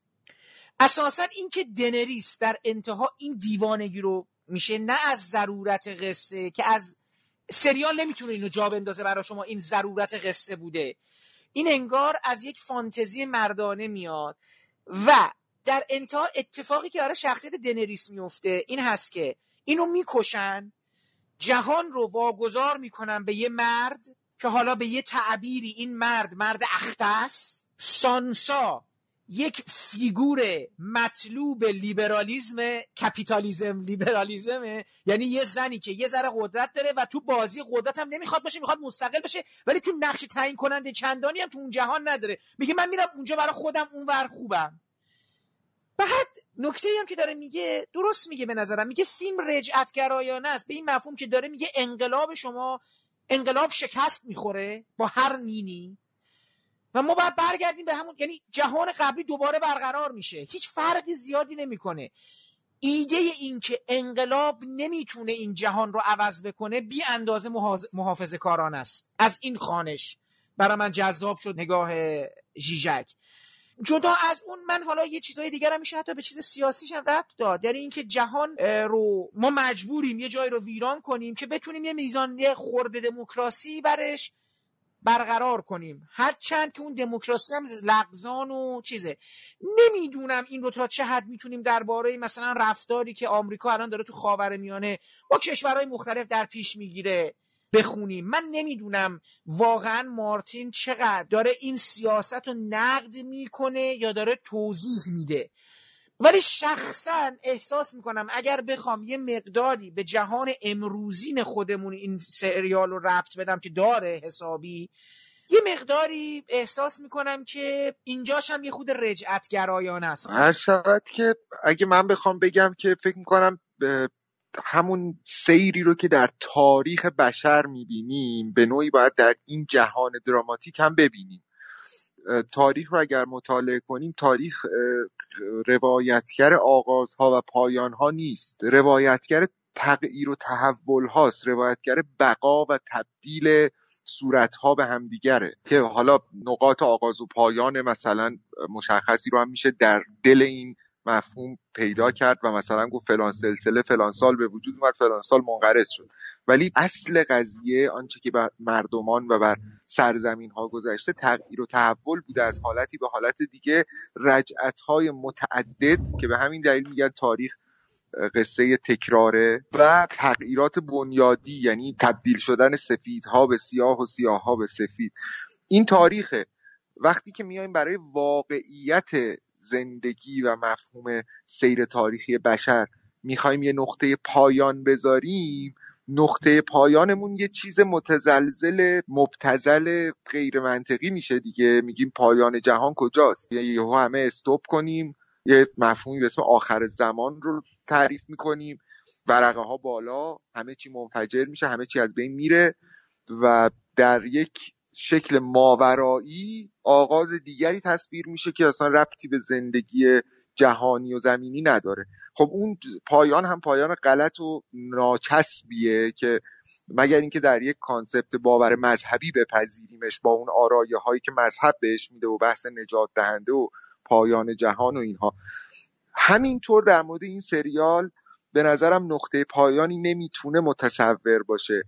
همین قضیه بازگشت به شکل اولیه خودش یه نمونه است برای اثبات این موضوع. اگر قرار بود گیم آف ترونز به حیات طبیعی خودش ادامه بده باید تا فصل 600 900 ساخته می‌شد. همچنان آدم ها می اومدن منقرض می شدن می رفتن تبدیل می شدن به هم رجعت داشتن. مثل تاریخ مثل سیر تاریخی. اون چه که اینجا می بینیم یک درون مایه مشترک داره. من فکر می کنم چیزی که یکسان می‌کنه موقعیت و زاویه شخصیت های متعدد رو مسئله رستگاری حالا رستگاری چه به معنی نجات شخصیه و چه به معنی رسیدن به قدرت که حالا تو مرحله بعد این قدرت می‌تونه برای انتقام یا برای مثلا دستیابی به خواسته ها به کار بره. ولی در هر صورت هر کدوم از شخصیت ها از یک پهلوان مزدور آواره گرفته تا یک شاهزاده مثلا بیتاج و تخت گم شده تا شاید که یک کتوله پدرکش تا یک ملکه مثلا مادر اجده ها هر کدوم از شخصیت ها رو دست روشون می‌ذاری در یک سفر اودیسه برای رسیدن به رستگاری و رسیدن به اون خواسته ای که اینها رو در واقع کامیاب می‌کنه در پایان سفر و پرس زنی هاشون خب این وجه تفاوت گیم آف ترونز هستش با بسیاری از قصه ها و اسطوره ها مثلا به شاهنامه اشاره کردین شما اشاره جالبی هم بودش و در جاهای دیگه هم در این مورد صحبت هایی شده. در شاهنامه درون مایه اصلی و نقطه رجعت که بارها بهش بازگشت داده میشه وطنه. هر کاری هر کدوم از شخصیت ها می‌کنن یا برای کامیابی و نجات وطنه یا برای صدمه زدن به اون چیزی که اسمش وطنه یعنی در این زاویه همه سنجیده میشن و چارچوب اخلاقی وجود داره. ولی اینجا همه در پی رسیدن به رستگاری شخصی هن و در این آشفتگی گسترده ای که خیر اکثریت جاش رو میده به خیر فردی طبیعیه که تنش ها و کشمکش ها ای که قابل تعریف و توجیه باشه با اخلاقیات پیدا نمی‌کنه و قصه ها در هم تنیده میشن در هم آمیخته میشن. من فکر می‌کنم این که در یه همچین سیری مخاطبش هستیم بازگشت های متعدد دیده میشه و در نهایت هیچ اتفاق خاصی نمیفته در نهایت قوانین این جهان دست نخوردن برندگان این جهان ویژگی های یکسانی دارند. نفرهای اول همشون مشخصاتی دارند که مشخصات شبیه همه. این خودش یک تناظری هستش یک همسانی هستش بین واقعیت یعنی جهان واقعی و جهان دراماتیک. طبیعیه که پایان گذاشتن برای هر کدوم از این دو جهان مناقشه برانگیز هست و نتیجه خوبی شاید نده. جالب حالا یه نکته که من یادم رفت بگم مثلا راست میگه دیگه میگه تنها کسی که اینجا رهبری سیاها هم به عهده داشت همون دنریس بود. ژک میگه یه رهبر سیاها بود. تنها کسی که سیاها رو آزاد کرد و قبل اونها کسایی که بهش وفادار موندن هم به هیچ سرانجامی نرسیدن به اون ایده و بحث دیگه هم که داره می‌کنه در مورد بقیه زنام هست دیگه. جالبه میگه آریا میره برای دنبال کارای expedition و می‌گفت تو پرانتز بخوانید مثلا قضیه استعمار و استعمارگری و این صحبت ها و از اون ورم یه بحثی هم داشت میگه حتی اگر دنریس برنده می‌شد توی این جنگ به خاطر اینکه یک ژنی از دیوانگی با خودش داشت نهایتا انقلاب به شکست روبرو می‌شد. یعنی انقدر نگاه به صورت رجعت گرایانه است ناخواسته. حالا با اون ایده که نویسنده ها مردن مرد سفیدن و فانتزیشون یه مدکوینه. مثل شاین معتقدم که انتهایی نیست دیگه. یعنی این چرخه تاریخی دوباره تکرار خواهد شد و حالا به شیوه قطعا به شیوه های مختلف. یعنی الان خب مثلا داریم تو دنیای خودمون می‌بینیم دیگه نحوه هژمونی آمریکا تو دنیا. حالا قبلا یه جور دیگه بوده. الان محترمانه تره الان از طریق سازمان ملل قبلا حالا با زور واضح تری بوده. حالا الان این هم یه دموکراسی که حالا پیش اومده. دموکراسی بود که حالا زیر چشمای نظامی بود. یعنی اون گریوم اون بالا. من دوست داشتم بیشتر درگیر بشه یعنی اینقدر منفعل نباشه. ولی خب حالا نظر نمادین اون بالا بود. به من خیلی جالب بود که از زیر یعنی اون گذاشت که این شکل بگیره این جلسه و این تصمیم اجرایی بشه. چون می‌تونست خیلی راحت همین رو از من ببره دیگه. و اینم که گفتی به نظر من این خیلی نکته جالبه که این یعنی این اختگی برند خودش یه نماد یه سمبولی از اینی که اون تلاش برای اینکه اون موروسی بودن قضیه استاپ کنه. یعنی دیگه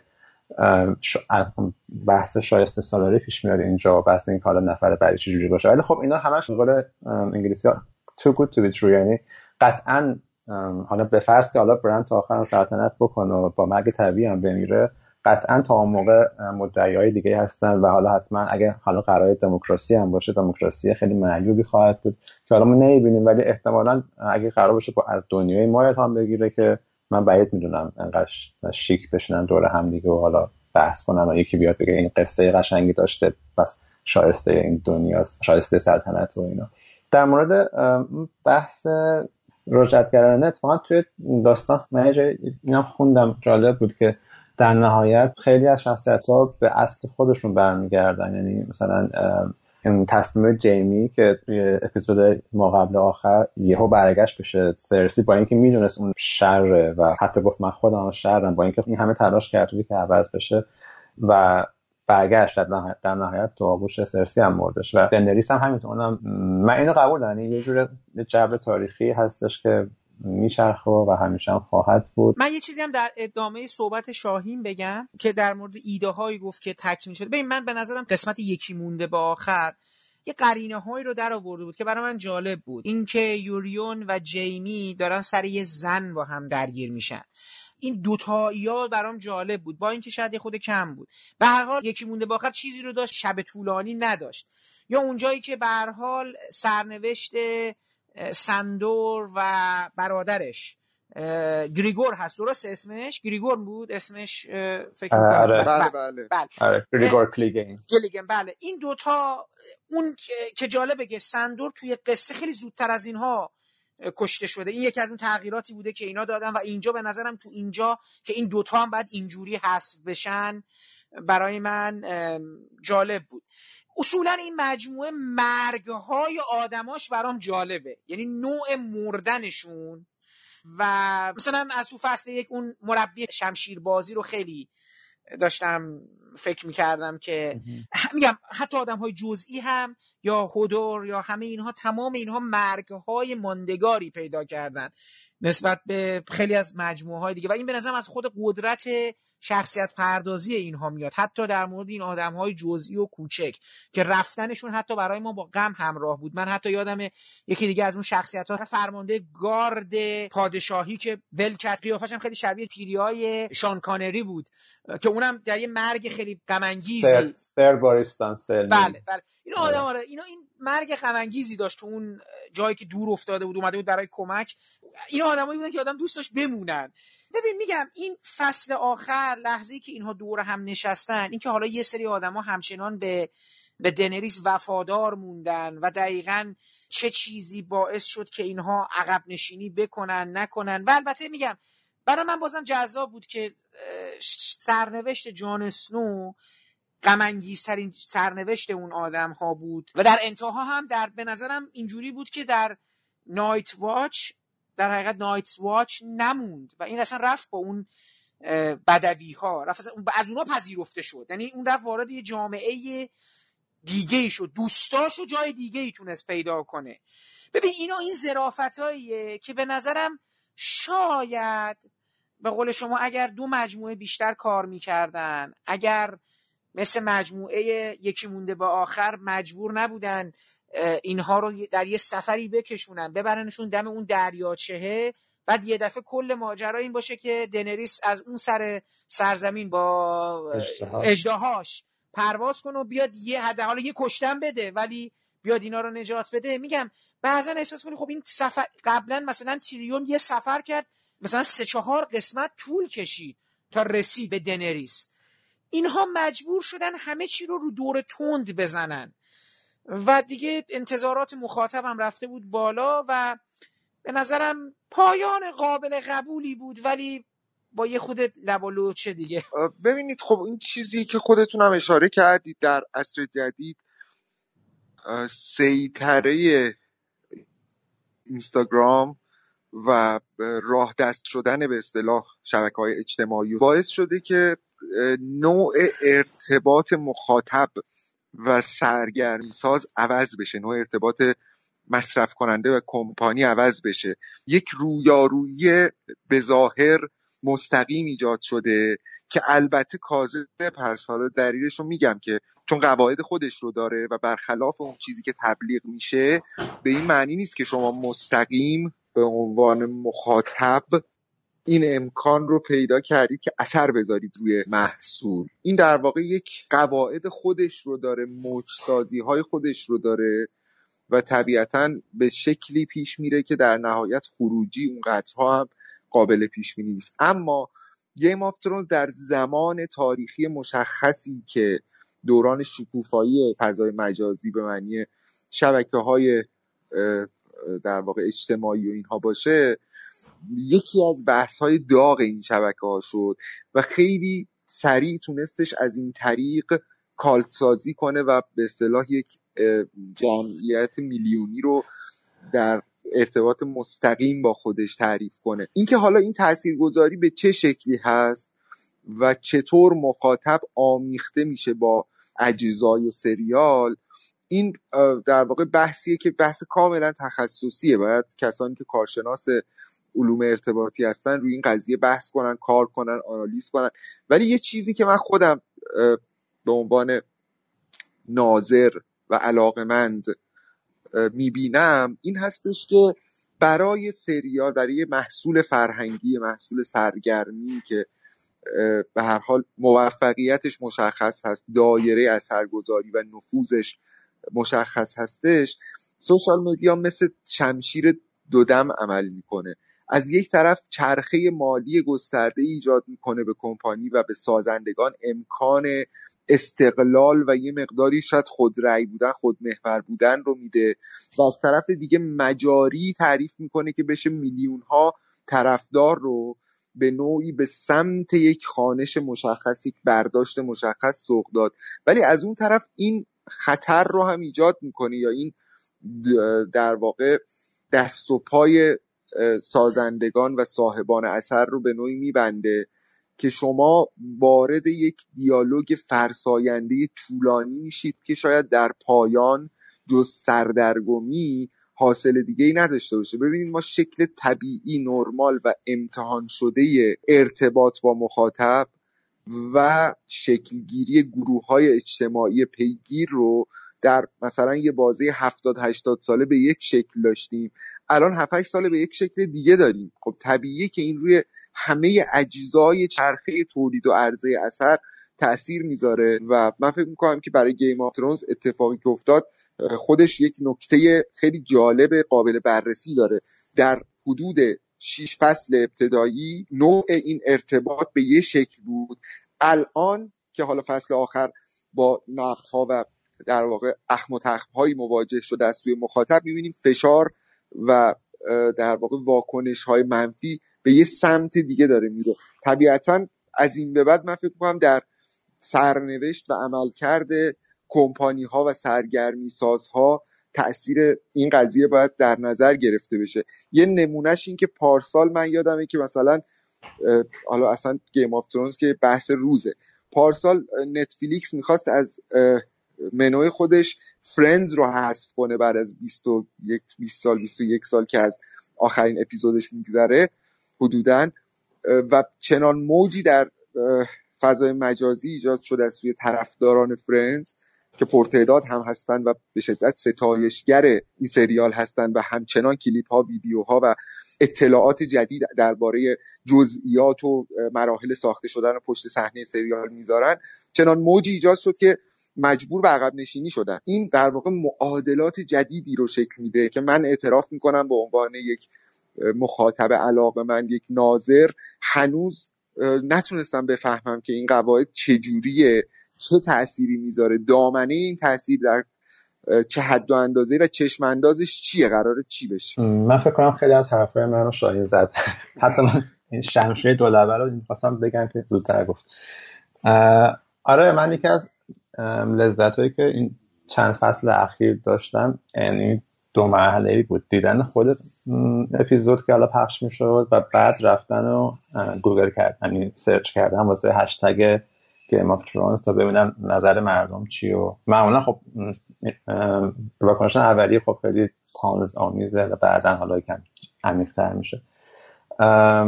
و این آره این یه جوری شمشیر دولبه است واقعا. یعنی از طرفی خب شما یه سری آدم میلیون ها آدم دارین که دارن براتون تبلیغ رایگان می‌کنن.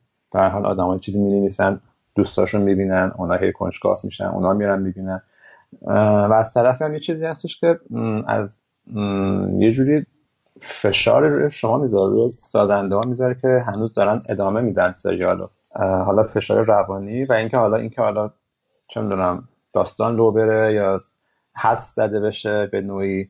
مثلا یه جوری همه ما می‌دونستیم که اپیزود آخر چی خواهد شد ولی خب مثلا یعنی یه جوری مثلا وقتی من اون صحنه مرگ دنریس رو دیدم انگار برام بدیهی بود بعد اینجوری بشه. چون انقدر صحبت شده بود و نوشته بودن هنوز و همه گفته بودن که غیر از این. حالا بین آنی کاندیدا بین آریا و جان بود تقریبا که کی این کارو می‌کنه.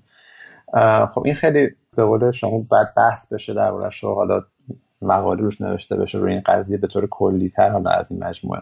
و من به نظرم میاد که یکم از یه جایی به بعد شاید سازنده ها وقتی که دیگه کتاب نداشتن و دستشون بازتر بود وارد یک گفتگوی با سوشال میدیا میشن. یعنی حالا من این هست دارم می‌زنم طبعا نمی‌دونم چون اتاق نویسنده چی گذاشته ولی اینکه این نبرد به قول خود طرفدارا کلیگن بول که همین جنگ بین هاند و برادرش هست و از همون فصل سه و چهار هی همه می‌گفتن این بعد پیش بیاد این بعد پیش بیاد این بعد پیش بیاد.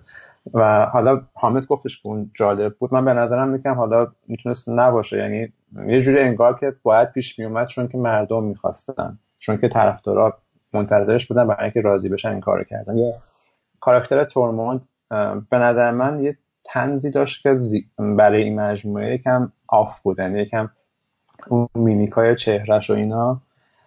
این خب این توی سریال طنز ما داریم. یعنی شخصیت تیریان خودش همش بزلگوه دیگه. ولی طنزی که داره در راستای سریال طنز سیاهی در راستای سریال. ولی مثلا اون طنزی که تورموند با اون رابطه عاشقانش با برین ایجاد می‌کرد بیشتر شبیه سریال خیلی cheap تری بود که حالا های کمدی تلویزیونی بود تا اینکه حالا Game of Thrones ی که اینقدر سیاه بوده تا حالا. و من فکر کنم این بیشتر از feedback ی بوده که از همین گلی گیفی ها این چیزایی که گلیفی هایی که توی اینترنت مردم می‌سازن این gif هایی که درست میشه اینا از اونها اومد. یعنی می‌دیدن که مثلا مردم اونو می‌خوان. این همه حدسای منه باز. تکرار کنم. یا یه کار دیگه که کردن بازی گرفتن از اد شیران بود توی فکر کنم فصل هفت اگه اشتباه نکنم که توی صحنه آریا از کنار چند سرباز رد میشه که از اینا اد شیرانه که خب یه خواننده خیلی معروفیه اینجا و اینو مثلا گفتن که گذاشتن واسه همینجوری فان. برای همینجوری جالب کرده باشن که به نظر خب خیلی کار یعنی این همه تلاش کردن که دنیایی بسازن که از دنیای ما جدا باشه اینا. و یه یک سلفیسی مثلا می‌ذارن صحنه کوتاه 5 دقیقه من به نظر خب این کاری بود که حالا خیلی به نفع سریال نبود.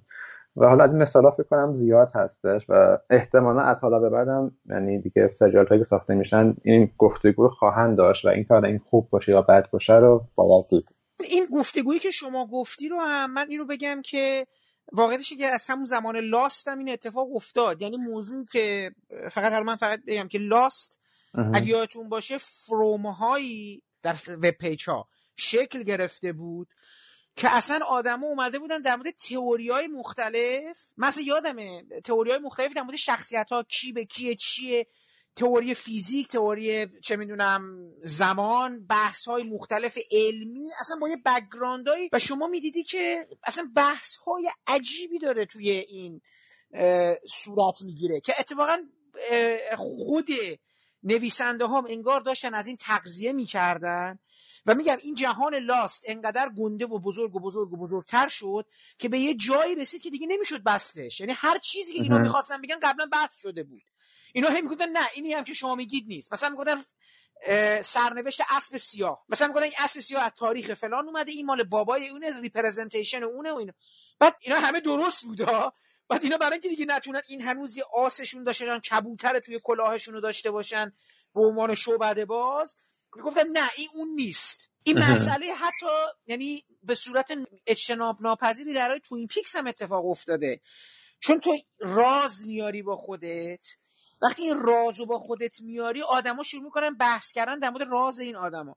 اتفاقا نکته جالب این بودش که من یادم سر فصل چهارم و پنجم بازی تاج و تخت یه سری افراد افتاده بودن به رمزگشایی از مثلا جادوگر قرمز. این که الان چی میشه؟ بعد جان اسنو. گفته بابا اصلا قصه این نیست مسئله است که شما بشین رمزگشایی کنید مثل لاست. یعنی گیم آف ترونز رو داشتن لاستیزه می‌کردن به قول معروف. که درست نیست. یعنی اصلا این جهانش فرق می‌کنه. قصهش این نیست که شما رازهای این آدم ها رو از هم باز کنی و برسی مثلا به یه کری. کور اصلا همین جهانه. این بود که حال بله منم اعتقاد دارم که مجموعه ها بیشک وقتی اینقدر طرفدار پیدا می‌کنن جمعیت زیادی وارد گفتگو باهاش میشن و نقدش. اصلا به قول یکی می‌گفت اگه این سریال انقدر محبوب نشده بود کسی توی این لیوان استارباکس رو نمی‌دید اصلا. همون شمشیر دودمه شاید بهترین تعبیر باشه برای این. من هنوز خیلی منتظرم که جورج مارتین زندگی کنه و کتابش رو تموم کنه ببینیم اون چی میشه. یعنی یعنی مطمئنم که بالاخره چند سال دیگه شاید دوباره این سریال ساخته بشه. حالا نه به خاطر این پتیشن یک میلیون نفر آدم ولی به هر حال با تکنولوژی جدید و هر بازسازی میشه دیگه این چیزا دیگه و احتمالا اون نسخه خواهد بود که خود نویسنده در نظر داشته و من تمام مطمئنم که بهتر از اینه و منتظر هستیم ببینیم چی میشه. اگه بشینه بنویسه و تنبلی نکنه.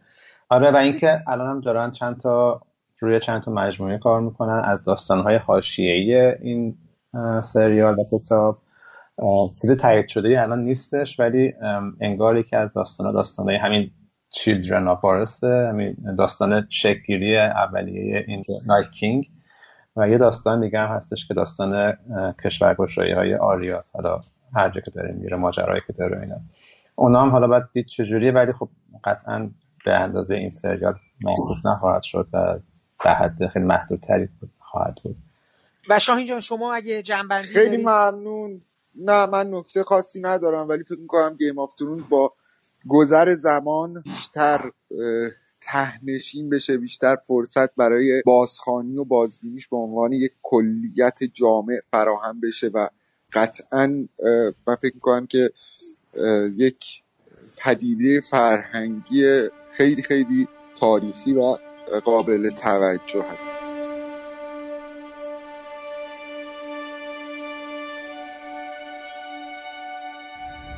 It is rare. To meet a Lannister who shares my enthusiasm for dead Lannisters. Raped her! You murdered her!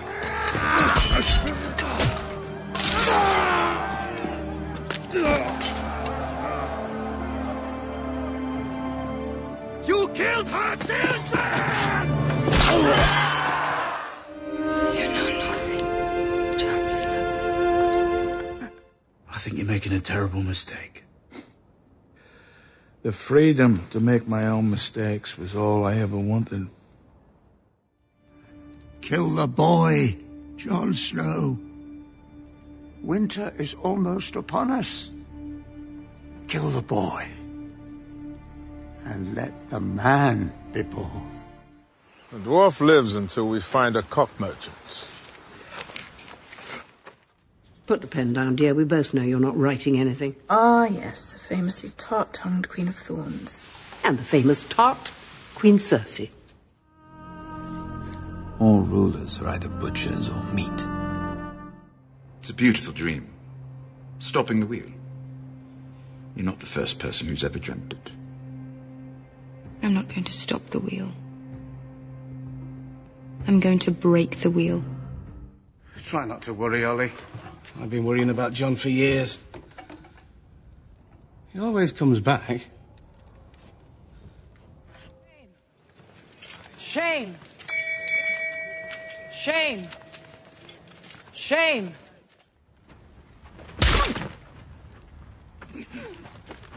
For the watch. How do you know this? That's what I do. I drink and I know things. Afterwards. After they stabbed you, after you died, where did you go? What did you see?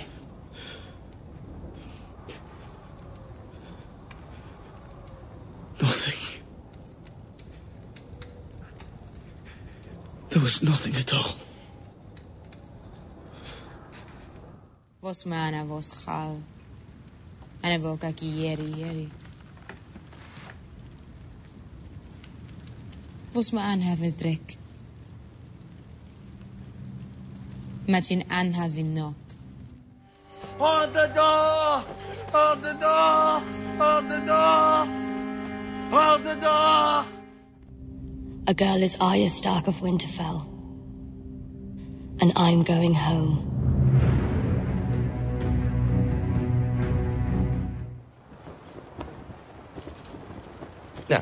If you want to say... You're going to die tomorrow, Lord Bolton.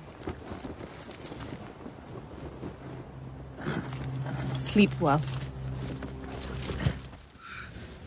I fuck my brother because it feels good to feel him inside me. I lie about fucking my brother. Because it feels good to keep our son safe from hateful hypocrites. I don't plan on knitting by the fire while men fight for me.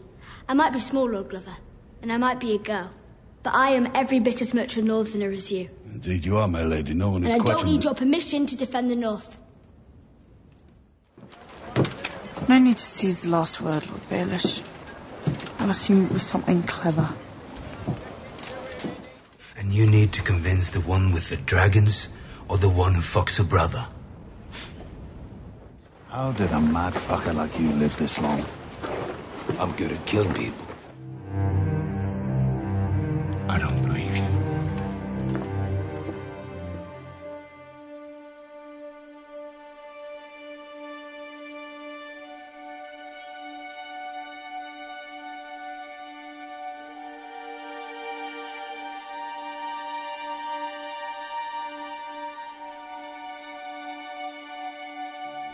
این پادکست هم همینجا به پایان می‌رسه و من امیدوارم صحبت های آقایان مهدی مصطفوی کاشانی و شاهین شجری کهن درباره مجموعه تلویزیونی بازی تاج و تخت برای شما مفید و شنیدنی بوده باشه. برنامه های بعدی ما در ابدیت و یک روز به فیلم پیترلو مجموعه تلویزیونی چرنوبیل و صحبت‌های شهرام جعفری نژاد درباره 80 سالگی بهرام بیزایی اختصاص داره که از شما دعوت می‌کنم در هفته های آینده شنونده اونها باشید. پیش از خداحافظی باید از زحمات آقای محمد شکیبا که تدوین این پادکست رو به عهده داشتن تشکر کنم و برای رعایت نصف نیمه حق معلف از قطعات موسیقی که در این پادکست استفاده کردیم نام ببرم. موسیقی عنوانبندی با نام رقص گدایی از ساخته های گروه کلزماتیکس هست و برگرفته شده از آلبوم موسیقی جنزده. باقی قطعات عبارتند از بخشایی از گفتگوهای مجموعه تلویزیونی بازی تاج و تخت به همراه موسیقی متن اون مجموعه ساخته رامین جوادی و من برای پایان این پادکست هم بخش های دیگری از موسیقی متن این مجموعه رو برای شما انتخاب کردم که امیدوارم از شنیدنش لذت ببرید. تا برنامه های بعدی پادکست ابدیت و یک روز خدا حافظ و با هم میشنویم بخشی دیگر از موسیقی متن مجموعه تلویزیونی بازی تاج و تخت. ساخته رامین جوادی رو.